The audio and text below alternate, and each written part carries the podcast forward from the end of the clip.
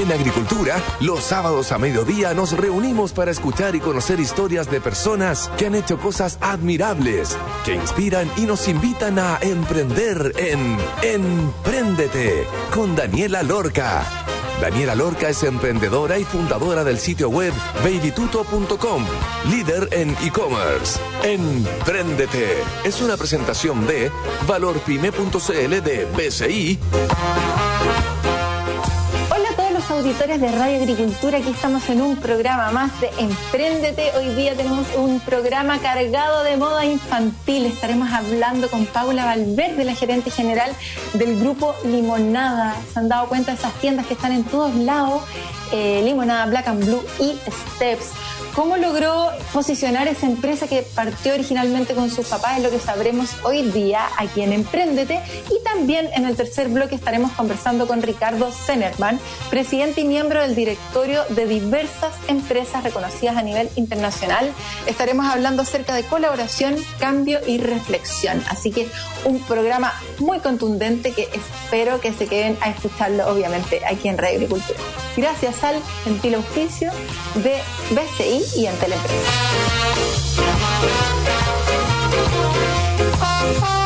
La moda infantil es todo un tema. Han visto lo lindos que se ven los niños y niñas con un lindo vestido, una linda jardinera. Hay veces que dan ganas de ponerle la ropa para puro sacarles una foto. Sin duda la ropa y cómo se ven los más enanos de la casa causa una satisfacción para su entorno más cercano y da que hablar oye, qué linda, ¿de dónde es? ¿De dónde se la compraste? Quiero la misma para mi hija ahora. Una empresa que partió en 1989, originalmente liderada por sus padres, que vieron en la industria de la moda infantil una oportunidad para hacer algo grande, distinto y divertido. El grupo Limonada, con Limonada, Black and Blue y Steps, fue tomada hace 16 años por dos de sus hijas, Valentina y Paula, y lograron potenciarla abriendo 120 tiendas en el país y con presencia en los principales malls. ¿Cómo Paula, de solo 22 años, recién egresada, logró tomar este como desafío y sacar lo mejor de él? Es lo que sabremos hoy con la galardonada gerente general, emprendedora Endeor y presidenta de las marcas del retail, Paula Valverde. Bienvenida a Emprendete. ¿Cómo estás? Hola Dani, ¿cómo estás? muchas, muchas gracias por la invitación. No, de nada, feliz de tenerte aquí. Paula, cuéntanos. Para todos los auditores, ¿quién es Paula Valverde que han visto en tantas noticias ahí relacionadas con el retail y principalmente relacionadas con Limonada? ¿Quién eres y cómo llegaste a liderar Limonada? Mira, primero, primero, primero que todo, soy mamá de dos maravillosos niños. Martina, mi hija de ocho, y Matías, mi hijo de seis. Y yo siempre me presento, soy esposa de Cristian, que es importante para contextualizar. O sea, soy una mujer del mundo del emprendimiento, pero también una mujer del mundo del hogar. Mira, desde chica, desde muy, muy chica, siempre vi a mis papás sacarse la mugre, pero la mugre, la mugre, partieron de nada, mis papás no tenían nada. Siempre digo y lo digo con orgullo, ¿cachai? Probablemente lograron sacar cuarto medio, ¿cachai? Eh, no tuvieron las posibilidades, como mucha gente en este país, de poder estudiar una carrera universitaria, pero a puro empuje y por necesidad decidieron emprender cuando el emprendimiento no era tan top como ahora. Cuando la gente lo hacía por necesidad, porque necesitaba sobrevivir y mantener a su familia y dar lo mejor pasar. Y bueno, vi a mis papás sacarse tanto, tanto la mugre, que dije, yo cuando pueda voy a ayudarlo, voy a ayudarlo, voy a empujar esto. Y empecé a poco como a enamorarme del negocio, a soñar con él. Mis papás se dedicaban mucho al wholesale, o sea, le vendían a Falabella, algunas tiendas en regiones. Yo decía, pucha, no quiero depender de nadie, quiero tener mis tiendas propias, ¿cachai? Veía a mi mamá temporada tras temporada, te juro que transpiraba la gota gorda cuando tenía que vender la Falabella y si Falabella le decía que no, quebraban, ¿cachai? Yo decía, no, yo quiero tener relación directa con el cliente, llegada, ¿cachai? Eh, a veces iba a algunos centros comerciales y decía, pucha, mira, estas marcas, me encantaría el día de mañana pasearme por un mall y decir, mira, ahí está nuestra tienda. Así que de a poco le empecé a agarrar cariño. Ya tercero medio estaba segura de que iba a estudiar ingeniería comercial, así que me metí a estudiar ingeniería comercial. Y en el primer año de universidad empecé a aprender cosas, contabilidad, empecé a aprender eh, cosas que eran interesantes para aplicar en el negocio familiar. Y ahí me empecé a meter en la contabilidad. Entonces le decía a mi papá, ¿sabéis que Mira, vamos a dejar el, el libro, el cuaderno, el cuaderno con las ventas y lo vamos a pasar a Excel empezamos un poco como a todo lo que estaba estudiando en la universidad a, aplicarlo de manera paulatina en limonada. Y así, ya en el año 2005, eh, mi papá toma la decisión de tomarse un año sabático por temas familiares que no vale la pena contar o ventilar acá. Pero eh, él toma la decisión de dar un paso al lado y me dice, mira, tenemos dos alternativas, cerrar la cortina o ver que tú te hagas cargo. A veces la gente dice, oye, ¿cómo serían estos negocios familiares? No, no había otra posibilidad, olvídate. La otra vez leí un reportaje que me escribían que decía, fue gerente general. O sea, yo creo que para ser gerente general de una empresa tenéis que tener gente abajo. Yo no tenía nadie, ¿cachai? La fábrica y nada, pues, y yo dije, obvio, no voy a dejar que esto, ¿cachai? Quede hasta acá. Tengo sueños con esto, he soñado toda la vida con ayudarlos, con tener tiendas en los malls, como te decía, y empecé a trabajar, me aventuré.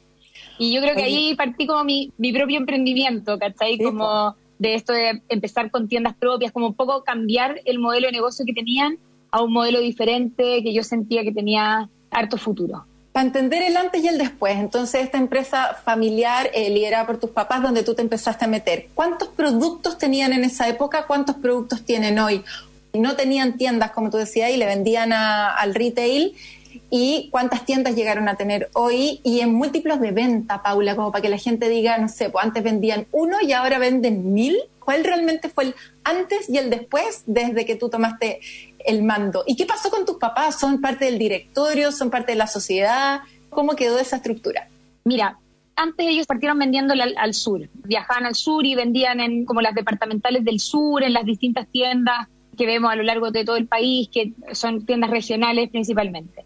Después en una feria lograron venderle a Falabella, que fue el primer gran salto de limonada, y se dedicaban a eso. Tenían una tiendita en Apumanque, que lo que el fin que tenía esta tienda era al final cuando te pedían, no sé, 500 unidades de algo, tú hacías 510 unidades por si salía algo fallado, y si no salía algo fallado, todo eso se mandaba a la tienda La Apumanque. Aparte mi mamá es negociante total, entonces todos los retazos de tela que le quedaban en los cortes para Falabella, hacía colet y los vendía en esta tienda, entonces ese era el negocio que tenían. Teníamos fábrica, éramos una fábrica cuando tomé yo el negocio.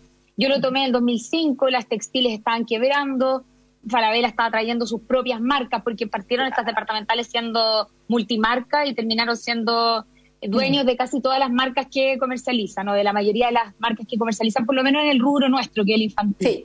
Entonces, el gran cambio yo creo que hice fue efectivamente transformar un negocio de maquila o de comprar productos, o sea, de preparar productos o vender productos a través de otros, ¿sabes? A eh, tener la, relación directa con tus clientes. Y ahí empezamos con toda la apertura de tiendas, eh, que hoy día, como tú bien dijiste, eh, tenemos 120 tiendas a lo largo de todo el país con presencia desde Arica a Punta Arenas. ¿Cuánto hemos crecido en venta? Si antes vendíamos uno, hoy día vendemos 50. ¡Wow! Hemos crecido mucho, mucho, mucho. ¡Wow!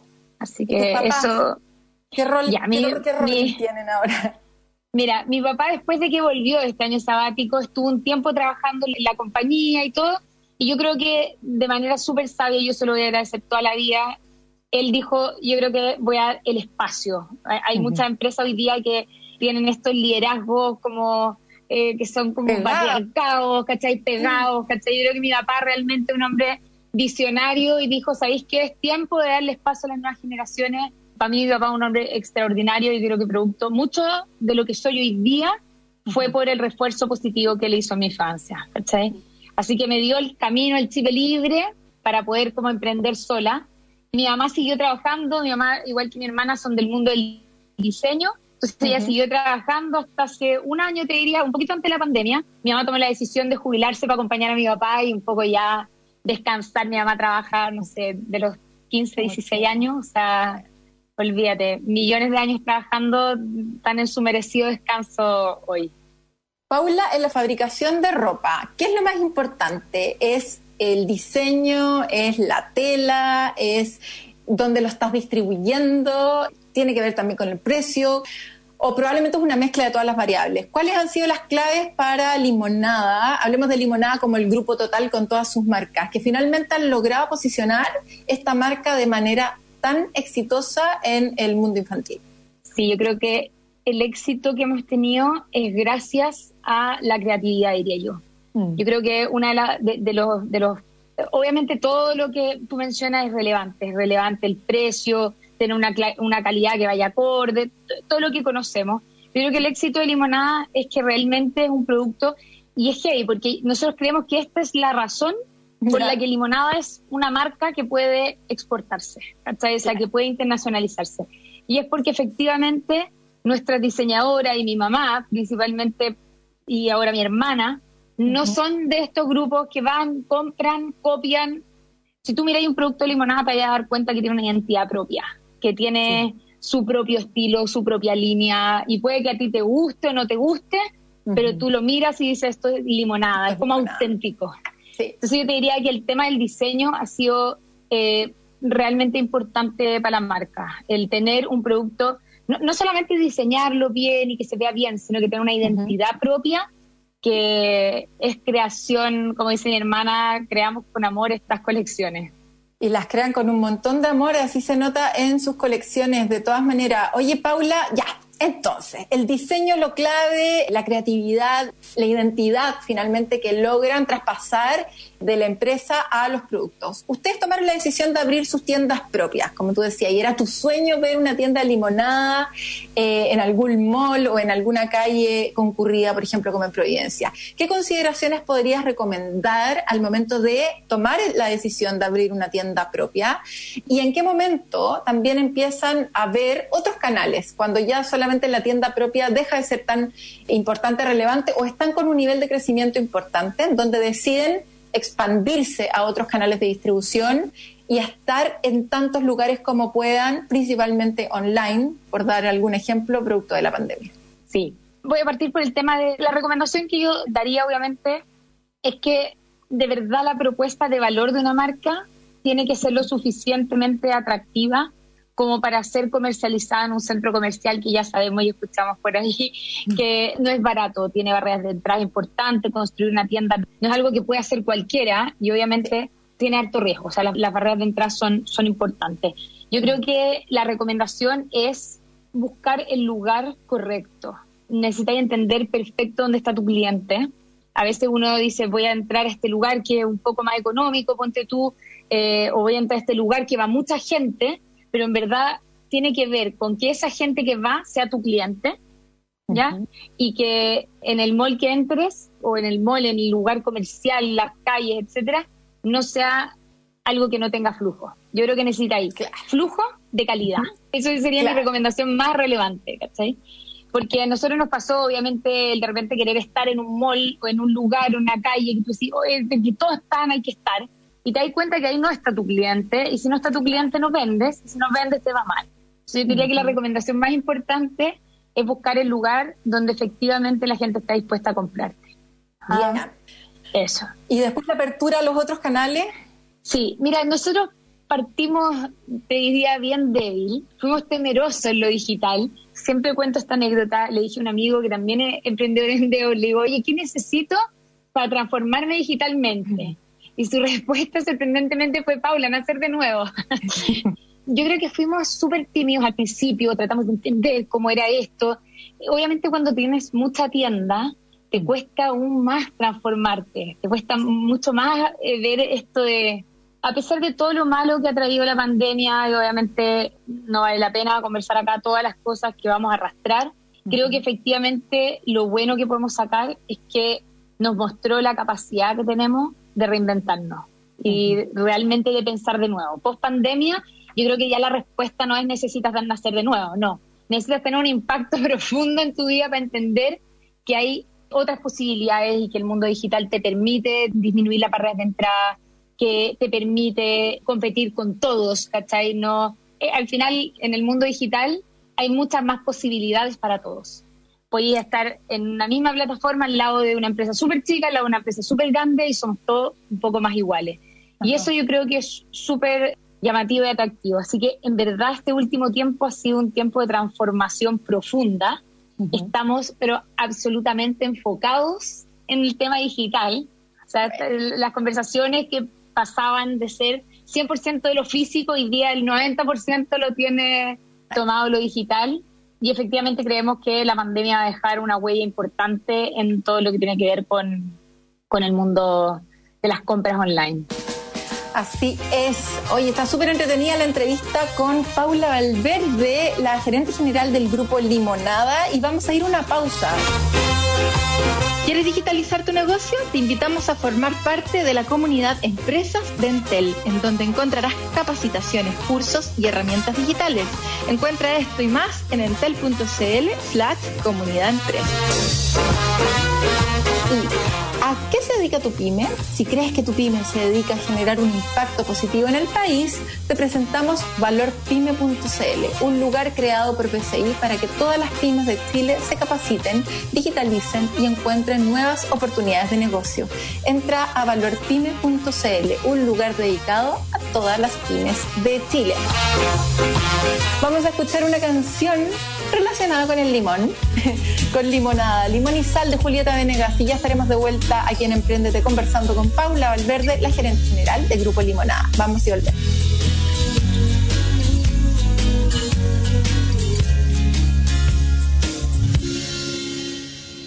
Tengo que confesar que a veces no me gusta tu forma de ser. Luego te me desapareces y no entiendo muy bien por qué. No dices nada romántico cuando llega el atardecer.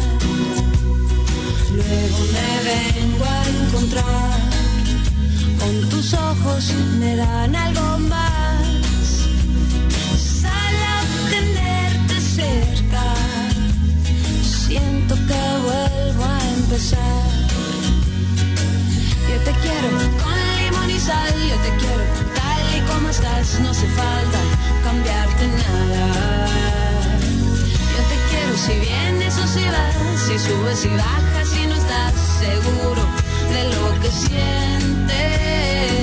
Yo te quiero con limón y sal, yo te quiero tal y como estás, no hace falta cambiarte nada. Yo te quiero si vienes o si vas, si subes y bajas y no estás seguro de lo que sientes.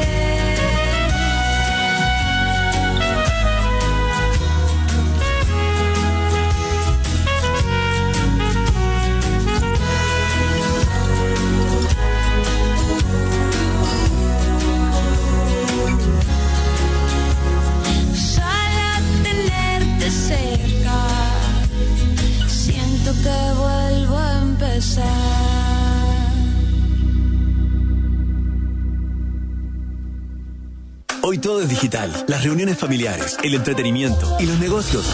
Y aunque para muchas pymes digitalizarse pueda ser una tarea complicada, la comunidad Entel Empresas te la hace fácil. Encuentra todo lo que necesites para poder llevar tu negocio un paso adelante en la digitalización con capacitaciones, cursos, tutoriales, descargables y muchas herramientas tecnológicas para tu emprendimiento o pyme. Es fácil, gratis y para clientes y no clientes. Entra hoy a entel.cl slash comunidad empresas porque tu negocio no está solo. Entel Empresas.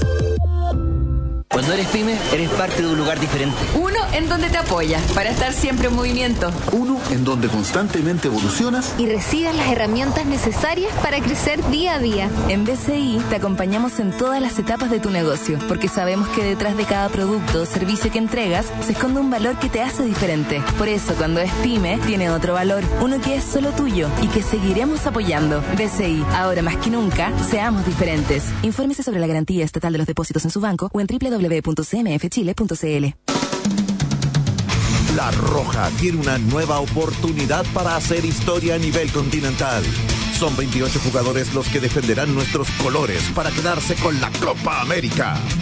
La 921 dice presente para acompañarte con la previa de Chile versus Argentina. Supo también entregarnos esta generación extraordinaria de futbolistas que ganaron lo nunca antes conseguido. Súmate este lunes para analizar el 11 de Martín Lazarte desde las 4 de la tarde. Junto a Patricio Yáñez, Francisco Sagredo y Cristian Caamayo, viviremos la ilusión del triunfo junto a una nueva generación de jugadores. Deportes en Agricultura. Más pasión, más opinión.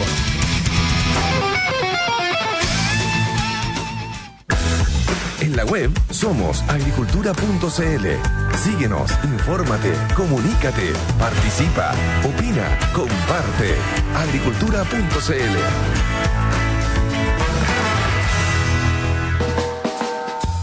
En agricultura es Empréndete con Daniela Lorca.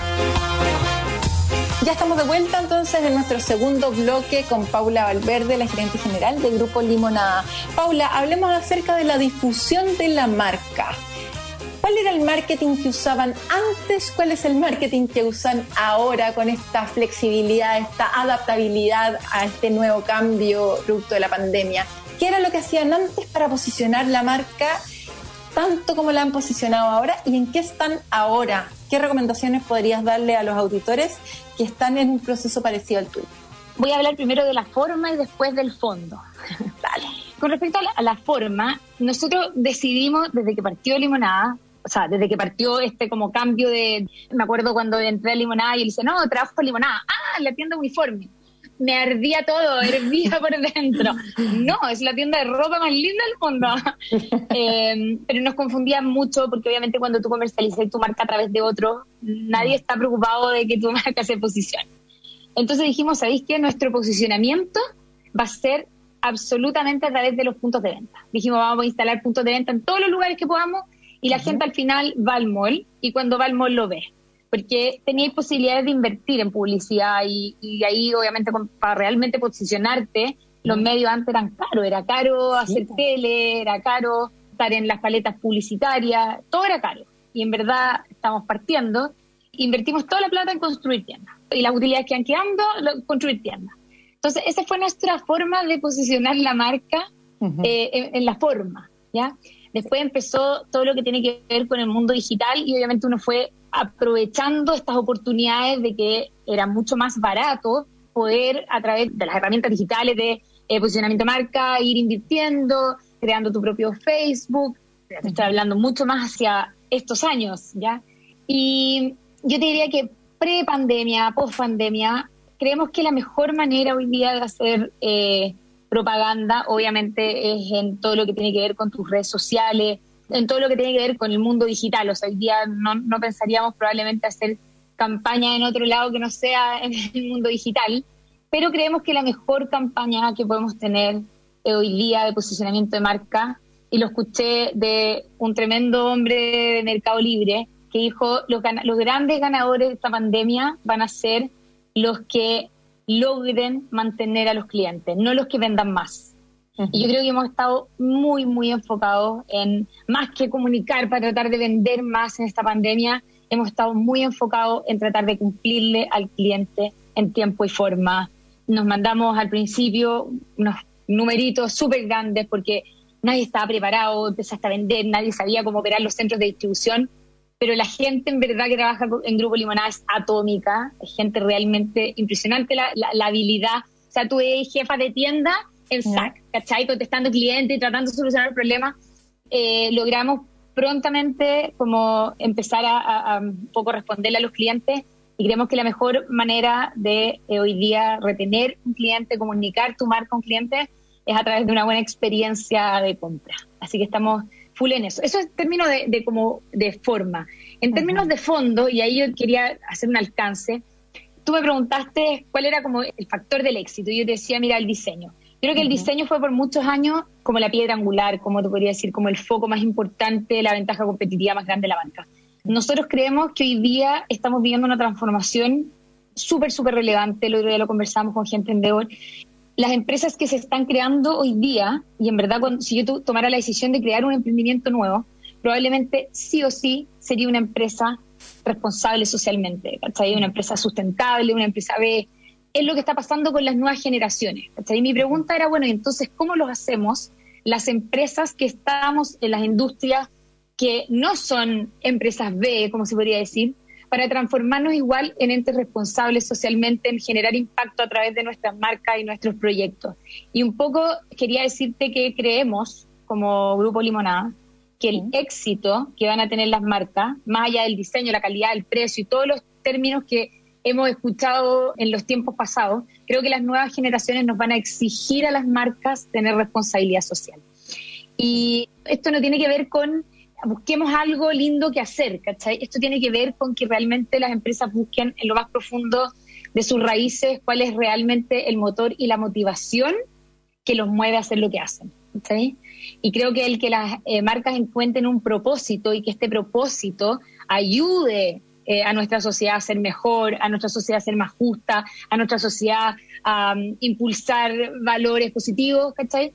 Va a ser algo que las nuevas generaciones, estas generaciones que están creando estas empresas B, no van a permitirse comprar productos de empresas que no tengan realmente un aporte a esta sociedad.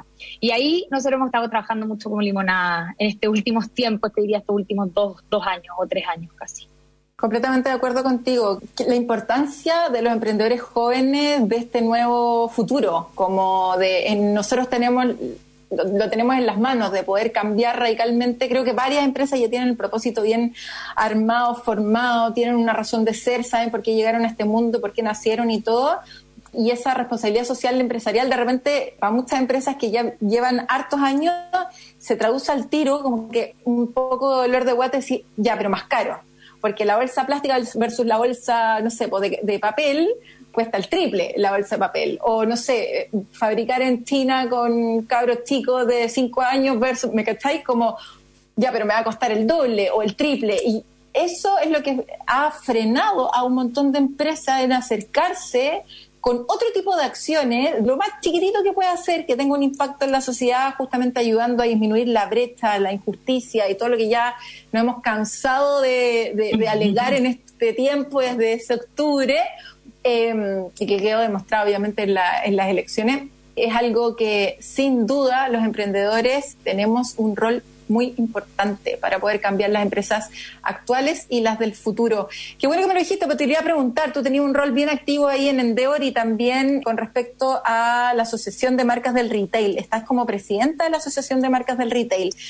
¿Cuál es el propósito que persiguen desde ahí? Que ha estado como en los medios producto de eh, del cobro de arriendo, de, de, cuestiones que tú decías, oye, pero me estáis cobrando cosas que ni, hay estado cerrado por no sé cuántos meses y me estáis cobrando un costo fijo, ¿de dónde queréis que saque plata? Si en el fondo estoy con no sé cuántas tiendas cerradas, tú me imagino cerraste todas tus tiendas en algún minuto, ¿cómo conllevaste eso en, desde el grupo Limonada? ¿Qué hicieron para mantener la empresa viva cuando tu dependencia más importante era de las tiendas físicas y tu rol desde la representación de las marcas del retail? ¿En qué ha consistido y en qué está hoy día?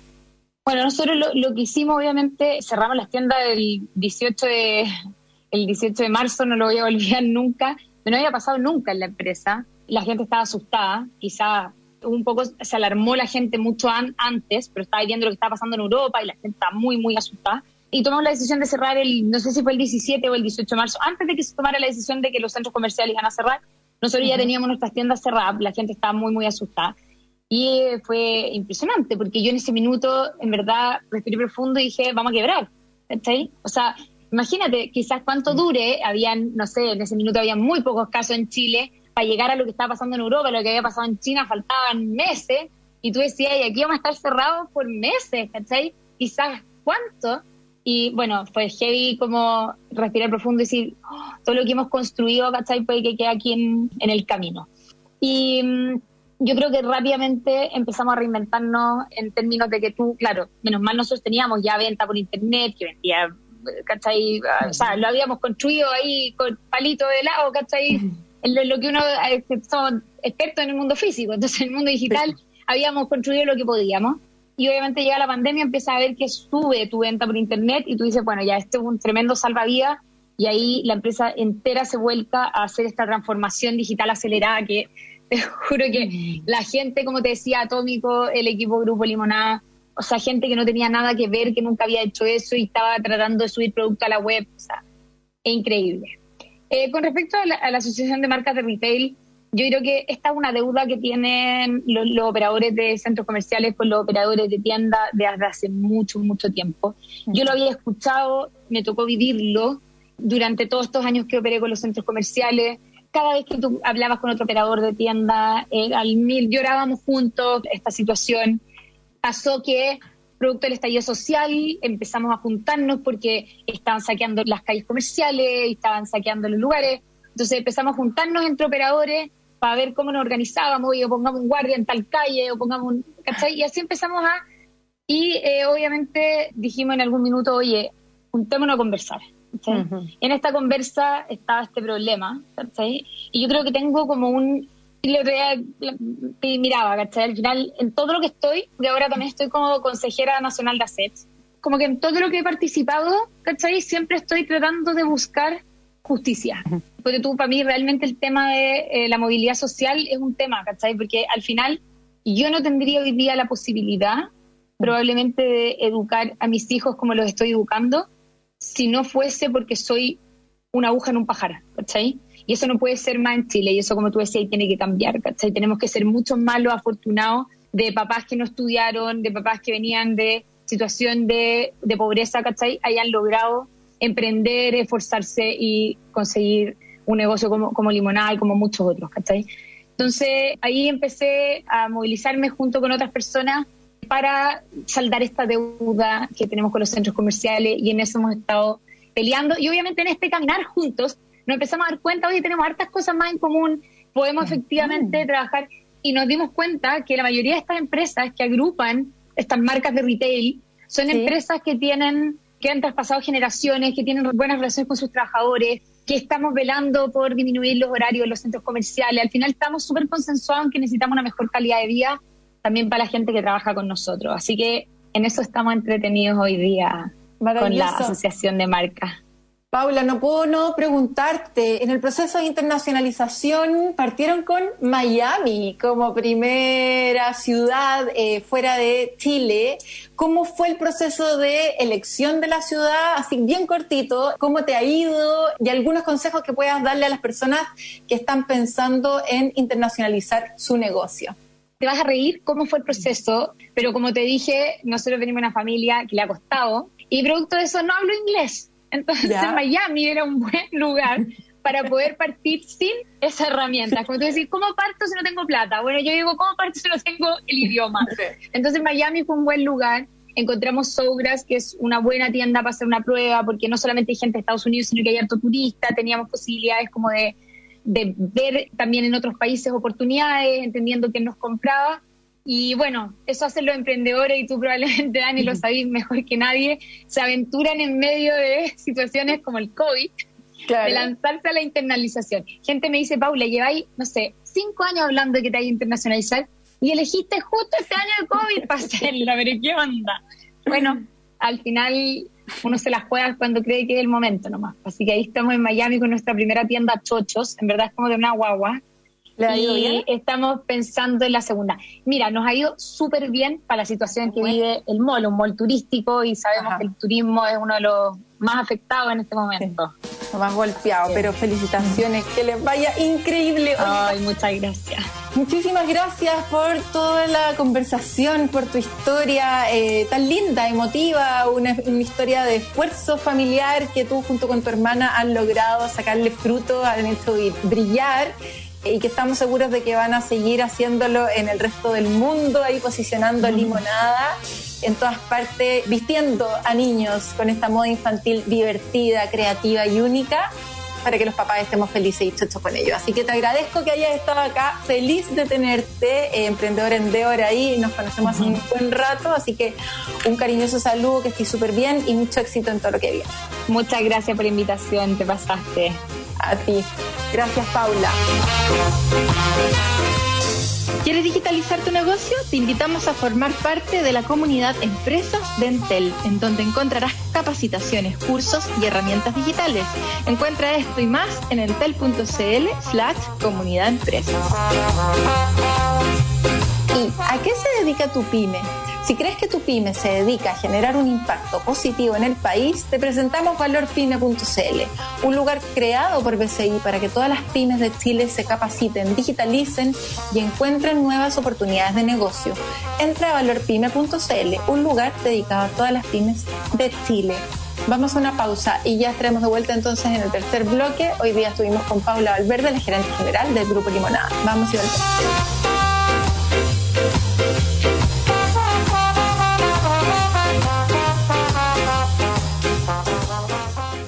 Hoy todo es digital. Las reuniones familiares, el entretenimiento y los negocios.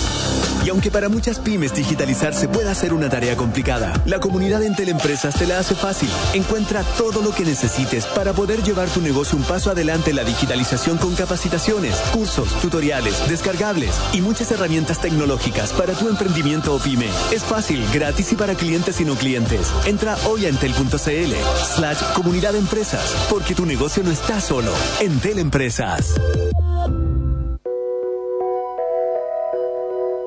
Agricultura, una radio comprometida con Chile. Copiapó, 101.3. La Serena y Coquimbo, 100.3. Valparaíso y Viña del Mar, 92.5. Valle de la Concagua, San Felipe y Los Andes, 102.3. Santiago, 92.1. San Fernando, 99.1. Talca, 94.5. Concepción, 88.1. Los Ángeles, 100.5. Temuco, 103.9. Osorno, 91.1. Puerto Montt, 96.9. Coyhaique, 104.1. Punta Arenas, 98.7. Agricultura, una radio comprometida con Chile. Agricultura, opinión de verdad.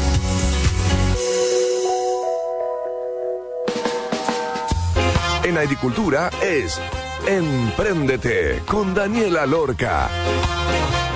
Ya estamos de vuelta, entonces vamos a irnos a nuestro tercer bloque. Hoy día estaremos conversando con Ricardo Zenerman, presidente y miembro del directorio de diversas empresas reconocidas a nivel internacional, con una extensa experiencia en startups, sector inmobiliario y empresas familiares con habilidades en, en, el área de negociación, desarrollo organizacional, liderazgo estratégico y viene recién terminando un curso o un posgrado en psicología del cambio. Cuéntanos un poco acerca de eso. Bienvenido Ricardo a Emprendete. ¿Cómo estás? Hola Daniela, bien, gracias. Contento de estar acá, gracias por la invitación.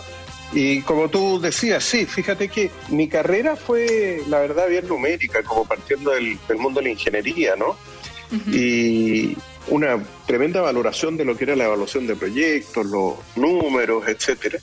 Y con la edad, con los años, con la experiencia, me fui dando cuenta de que, de que no todo el mundo funciona de acuerdo a como uno quisiera que funcione. ¿eh? Y el mundo es como es y no como los números quisieran indicarlo. Y esta inquietud fue creciendo y creciendo y hace, hace unos tres años eh, encontré un, un posgrado afuera en el INSEAD en Francia, que es de los primeros en su tipo, que se trata justamente de aspectos psicológicos del mundo de los negocios y el liderazgo, y particularmente como la psicología del cambio. ¿Te fijas? De que, de que tenemos Ajá. que tener una mayor flexibilidad y estar mejores adaptados al cambio que en conocimientos rígidos. Y eso me ha resultado apasionante y es, es lo que estoy hoy día, te diría yo. Importante el tema del cambio, con todo lo que nos ha cambiado, o sea, todo lo que pasó post estallido, un Chile diferente, después con la pandemia, después con las elecciones, o sea, venimos de cambio en cambio en un escenario como diferente todo el tiempo. ¿Cuáles son ahí las recomendaciones que le podemos hacer a los emprendedores, a las personas que están liderando empresas, que están escuchando este programa, con respecto a esa psicología del cambio? Bueno, eh, es bien extenso, ¿no? El, tema y, son muchas las posibilidades. Pero fíjate que una de las cuestiones que te diría que es importante es que mientras más se acelera el mundo, porque en algún sentido el cambio está, no solo hay cambio, sino que el cambio está ocurriendo más rápido, y para qué decir en nuestro país, ¿no es cierto? Entonces, esto va dejando obsoletas ciertas preconcepciones que uno tiene sobre el mundo y particularmente el mundo de los negocios, la empresa, los mercados. Lo que uno daba por sentado años atrás y que te funcionaba, ¿no es cierto? Eh, de seguro, hoy día ya no pasa así. Y se va acelerando también la obsolescencia de, de las compañías y de las personas. Por ejemplo, antes, si, no sé, la Ford, por decirte un ejemplo, Ford Motors, quizás fue una de las empresas más grandes del mundo por 60 años, te fijas, o por casi 100 años. Hoy día no tiene comparación con el valor de empresas como Google o Apple o cosas o Facebook. Entonces, ¿qué es lo que te va enseñando esta cuestión? De que de repente lo que tú sabes te impide cambiar. Mientras más sólido sientes tú que son tus conocimientos en lo que tu experiencia, ¿no es cierto?, tu conocimiento académico, yo sé cómo se hacen las cosas y yo te voy a explicar, eh, se está quedando obsoleto. Y lo que empieza a tomar más relevancia es el ser como más, te diría yo, más sencillo, más reflexivo y entender que tu conocimiento es válido, pero es una sola pata de la mesa, no son todas. Y otras patas que son distintas, como es la reflexión, como es la disposición a trabajar en colaboración, como es la flexibilidad, son patas que hoy día son, si no igual, quizás más importantes que la del conocimiento y la trayectoria. Tremendos temas es el de la colaboración y la reflexión. Y finalmente, claro, porque cuando tú decís cuesta cambiar es porque uno está acostumbrado a hacer las cosas de una manera y es la manera en la que a ti ya te funciona y cambiar, como por ejemplo todo lo que está pasando con la digitalización, cuando quizás tu modelo de negocio ya no funciona, quizás un estilo de liderazgo muy vertical, cero colaborativo, cero horizontal, en donde lo que tú decías era lo que había que hacer y no había instancia de reflexión, finalmente con los avances tecnológicos, con la rapidez, con cómo también la gente está cambiando, estamos eh, diciendo ya no nos gusta ni siquiera la institucionalidad, ya no queremos nada de lo que ya viene, de lo que funcionó por años. Ahora rechazamos todo eso y queremos cosas nuevas, modernas, juveniles, con espacio para el diálogo, para la reflexión efectivamente y la colaboración. Y con respecto a eso, como aterrizando un poco a, las personas que, nos están escuchando, que tienen empresas, emprendimientos, ¿cuál debiera ser el camino para entrar en este mundo nuevo de adaptación y de poder trabajar en conjunto con esta psicología del cambio? ¿Cómo puedo dar ese paso si es que vengo con una escuela antigua? Y para los más jóvenes, ¿cuál es ese como cambio de, de mentalidad que podemos hacer mucho más rápido para poder adaptarnos a esta nueva era? Que coincide con la, nueva, la era de Acuario. Así es, así es, muy interesante. Fíjate que uno de los factores es que aquellos que quieren el cambio, de repente también están encerrados en una estructura. ¿Te fijas? Y es la estructura de querer el cambio. En el fondo, la verdadera disposición a aprender, a innovar, a cambiar, está en una visión más libre, te diría yo no en el que yo estoy convencido de que el modelo neoliberal es un fracaso, o esto se terminó, o hay que cambiarlo todo. Son posiciones extraordinariamente rígidas, tan rígidas como la posición pro-neoliberal, está simplemente en dos extremos de una rigidez. Lo que necesitas para poder, por así decirlo, navegar en el cambio es una actitud más de menos preconcepciones, ¿te fijas? Y eso se te da, curiosamente, mientras más rápido ocurre, más necesitas espacios de reflexión de conversación, de escuchar y de dejar de cantar lo que escuchas. Mira, hay muchas veces que cuando alguien te está preguntando algo, o no te está preguntando, cuando estás en una conversación, más que escuchar, uno recarga. ¿ah? Uno dice ya, yo voy a contrarrestar lo que me dicen con otros argumentos que son mejores. Pero no escuchas de manera profunda, de manera respetuosa.